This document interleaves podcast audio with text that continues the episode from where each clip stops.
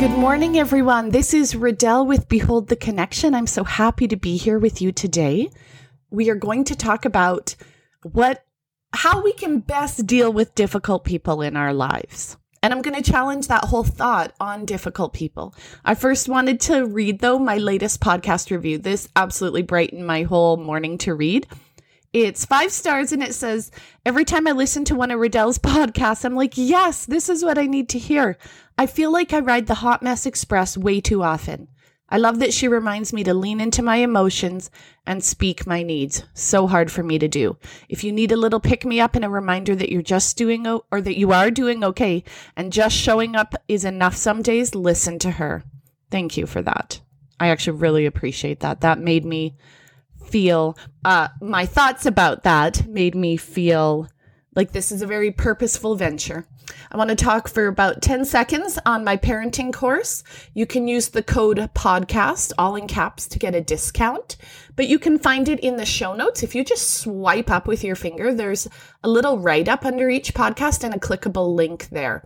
Sometimes I have a printable that goes with the podcast. This time I don't, but you can click through and read all about the parenting course that is uh, changing lives. So, with that said, let's get into this episode on quote unquote difficult people. I know I'm not alone in this, but sometimes people that are difficult to connect with and love in our lives, this could be a family member, a sibling, an in law, a child, a partner, someone in your community, someone in your church.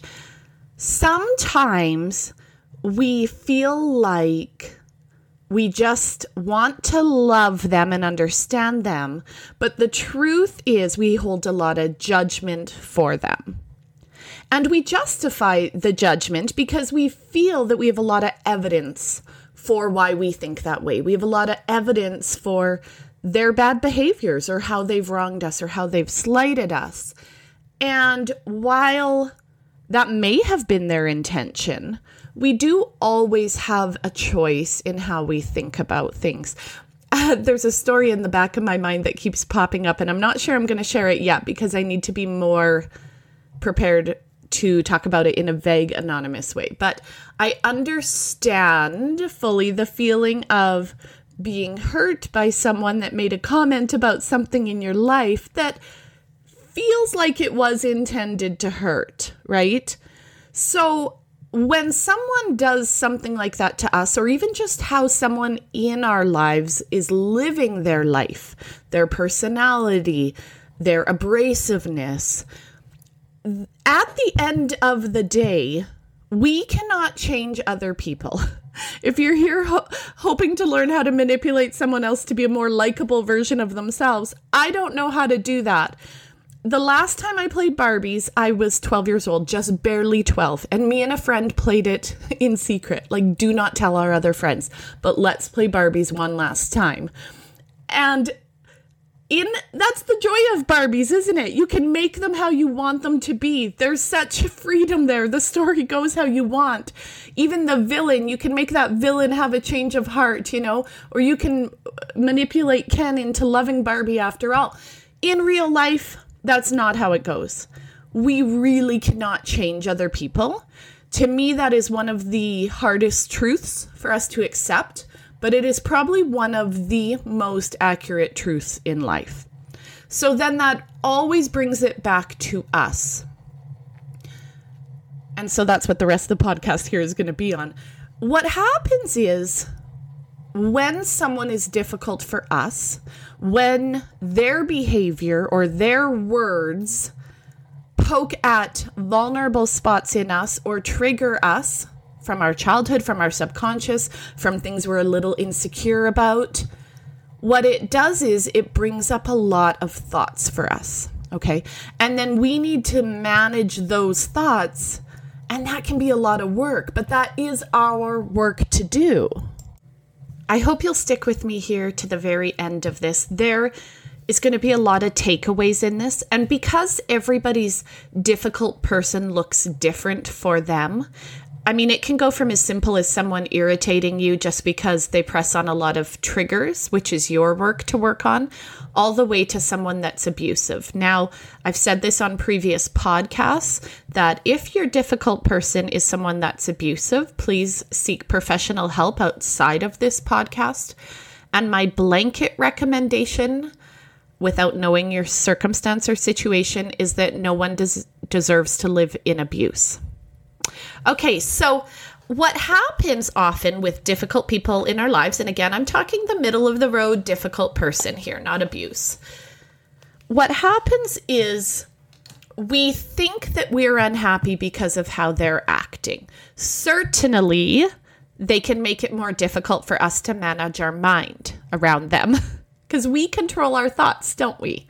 Or we should be. Our thoughts drive how we feel, which drives our behaviors the fact of the matter is, there's two things here. You do not have to manage your mind around anyone. You can simply not engage with that person, or you hear lots, I cut them out of my life. That is always your right, your boundary, and your agency. However, I actually think that the word boundary sometimes gets overused when we're just not willing to do the thought work that a difficult person provides. Let me explain. So, connection is rooted in love, unconditional love. Love is loving people where they are at, not where we wish they would be. Sometimes we want to love a slightly better version of them. Sometimes it's a less argumentative version, a less dramatic version, a thinner version, a taller version, a more successful version, a less mouthy version. we don't have a lot of room at times for allowing for humans with all their flaws to be in our life. We have a lot of rules about how people should be and who they should be. And then how we show up, because our thoughts drive our behaviors, is we show up as the people disconnecting instead of being connected when we want people to be difficult from who they cur- or different from who they currently are. We need to always redirect to what is in our control. Byron Katie says there's your business, God's business, and their business. And we really don't need to be in their business, do we? We all have choice and agency. And quite frankly, most people are showing up in life in a way that serves them. Okay. So even if I want you to think about the orneriest, most argumentative person that you know, they're showing up that way for a reason. And that reason serves them or has in the past served them. And so there all it is is their brain has memorized a pattern of behaving and responding that they feel serves them well. If you have more insight and enlightenment into how they shouldn't act that way, then consider yourself lucky, honestly, that you have a broader perspective or more emotional growth. So the question always becomes who do we want to be in the relationship? I ask myself that all the time when I'm around people that I find difficult. Who do we want to, who do I, Riddell, want to be in this relationship? You know, loving someone who is loving and easy is not tough, you guys. That's the easy part of love. Loving the tough person is where we really learn and grow as a human, okay? We don't just want to love the people that fit in our story. So, as you know from other podcasts, our brains collect evidence always to reinforce whatever story that we're running in our mind about someone. So the brain looks for more and more examples about how that person is that way. Okay, this can be a friend, an in law, someone at church, your child. And it really ignores a lot of other evidence of the good in their personality. And it call, causes us to fall into patterns of they always and they never. They always leave the dishes out. They never help around. You know, you hear that. They always, they never. And you'll actually see this in a lot of in law relationship. People have their manuals on how they think other people should act. And then when people don't act that way, often you guys people don't act how we want them to. I'm just gonna hit that in the knees right now. They don't. People can be wildly disappointing even you right? Anyways we add that evidence then to the story that we have about them, and we create an even stronger negative thought loop. So I notice that when my brain offers me a thought about someone or a warning, like, oh, they're being so rude again, notice that, notice that, it sometimes feels like it's a truth and it feels protective in some way. Okay. But when I really dig into it or I question it, I realize actually that's a thought and it keeps me stuck or spinning in not liking that person. And then thoughts like that are the breeding grounds of contention, aren't they? And what is the upside to thinking someone is difficult? Think about one of your children here. Yes, it can feel self protective for sure, but it always hands off your results or your behavior to someone else. It's super disempowering. They are who they are. Let me say that again. Most people and adults are who they are. You will see some very self aware people throughout their life try to improve and get a little traction here and there. But in personality research, and is it nature, is it nurture? I mean, that's very debated constantly, even to now. Plus, you add in trauma and personality disorders. And we got a real hodgepodge of why people have such abrasive at times personalities but the fact is, uh, a core personality or some very strong and deeply rooted personality traits is very, very, very hard for people to change. They are who they are. Okay. So, as I said earlier, who are you? That's where your power is. Okay. How do you want to show up? Can you can you step ladder yourself there? Can you say, Sometimes I struggle with this person due to my thoughts. That is keeping the power, right? You can go to curiosity with yourself. Hmm, I notice that I like to become annoyed by this person. Or I notice that I like to look for the bad in this person. The fact of the matter is that judgment becomes toxic very fast. Judgment is there to serve us in life and death situations primarily. You know, are those jelly beans or are they drugs? Is that a bear in the woods or is it, you know, a hairy man? Gosh, this podcast is always very raw, isn't it? Do we need caution? Yes. Do we need boundaries? Yes. Let's talk about that for a second. Boundaries, sometimes we use that as a way to justify cutting someone out of our life. I think that a boundary is you know what? I'll do a whole separate podcast on boundaries. I have a million thoughts. Let's say that um, your children are fighting, okay? A boundary can sound like I see that you are frustrated. I will not let you hit your sister, and I'm going to pick you up now. We're going to go cool off in in our in my room together. We'll read a book. I will not let you hit her. It, that's obviously a younger child. Okay. Or here's a boundary that I use. Um, one of my children like to complain about my meals, and I said, "Now listen, I hear that this food isn't your favorite. You don't have to like it. You don't have to ever like what I've cooked for supper, but I'm really not open to hearing this feedback either. I worked hard on this, and you're welcome to make a selection or two from the fruit basket over there, but I am not cooking anything else. This is supper. So that's a boundary. And we can have boundaries. The problem is we fear that if we loosen the grip on the judgment reins or loosen the grip on our abrasive parenting. Because our child has personality traits we don't like that the wheels are going to come off. It's all going to fall apart and i offer the opposite. If we loosen our illusion of control and lessen the judgment and we work on the relationship and changing the story it comes together so much nicer for us. Your irritation at the end of the day comes from what you're thinking of their behavior. And often that's because there's a lot of shoulds and resistance resistance to what is. You think that child should be different than they are. You're resisting the mother-in-law that you actually got instead of the one that you pictured in your mind. I super apologize if you can hear my kids. They're way at the other end of the house, but I'm a homeschool mama now for this year and they be everywhere, my friends. You know, we can go to curiosity, we can go to amusement.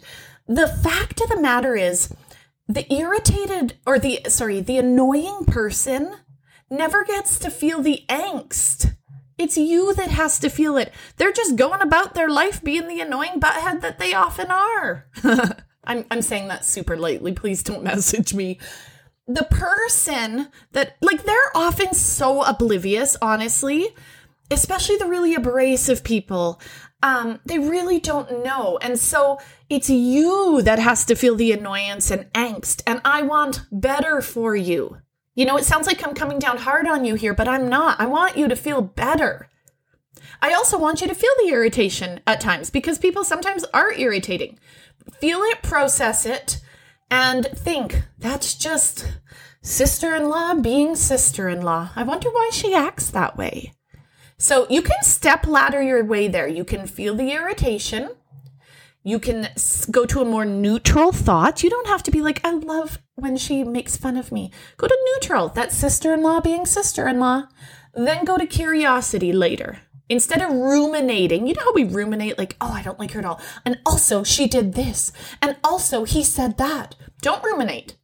That is spinning. It is absolutely pointless and it just adds more toxicity.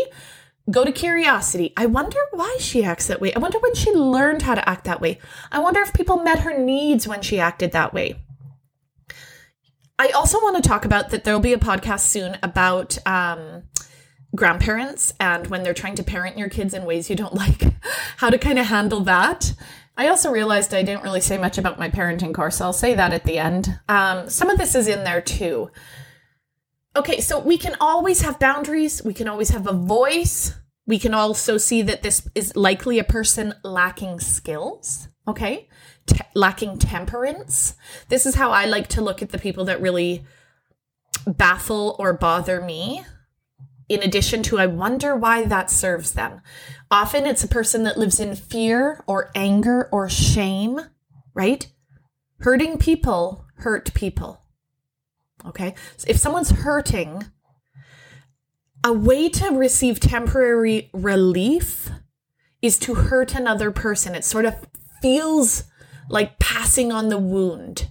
It really doesn't work, but that will happen. It'll become cyclical. That's why you see generational trauma. Okay.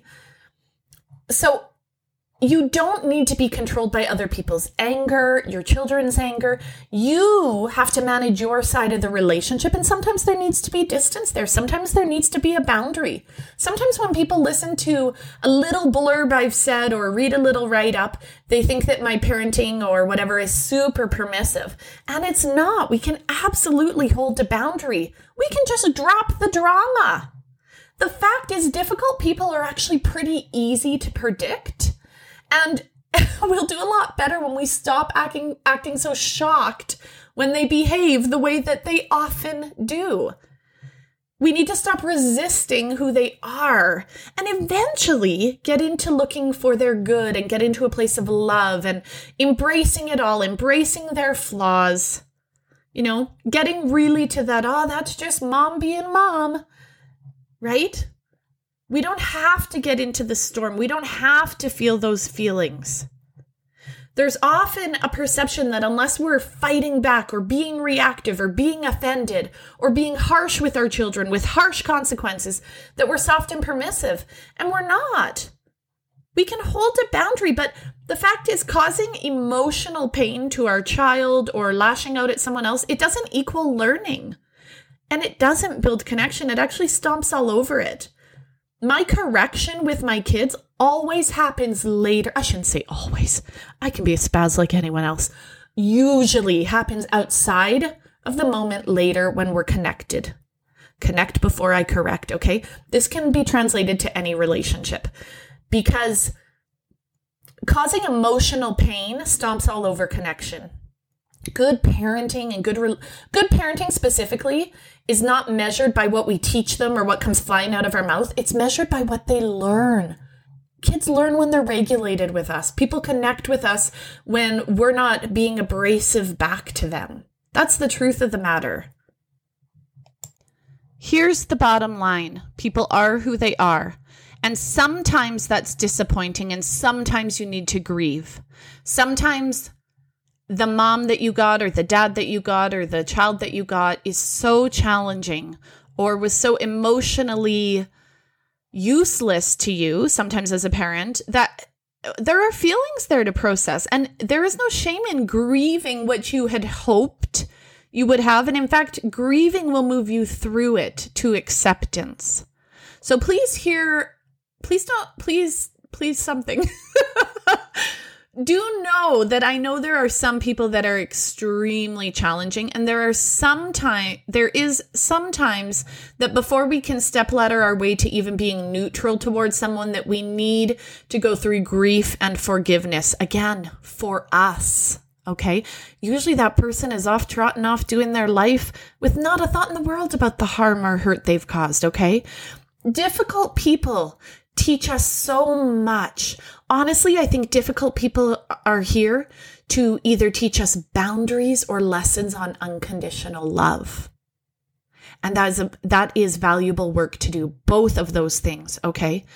Often, I'll just be honest, there's someone usually in each family or extended family who often cause these drama storms and get angry at people or think they're better than other people um, you know, that's all a facade, usually due to low self worth, right? But, anyways, they draw people into their storm.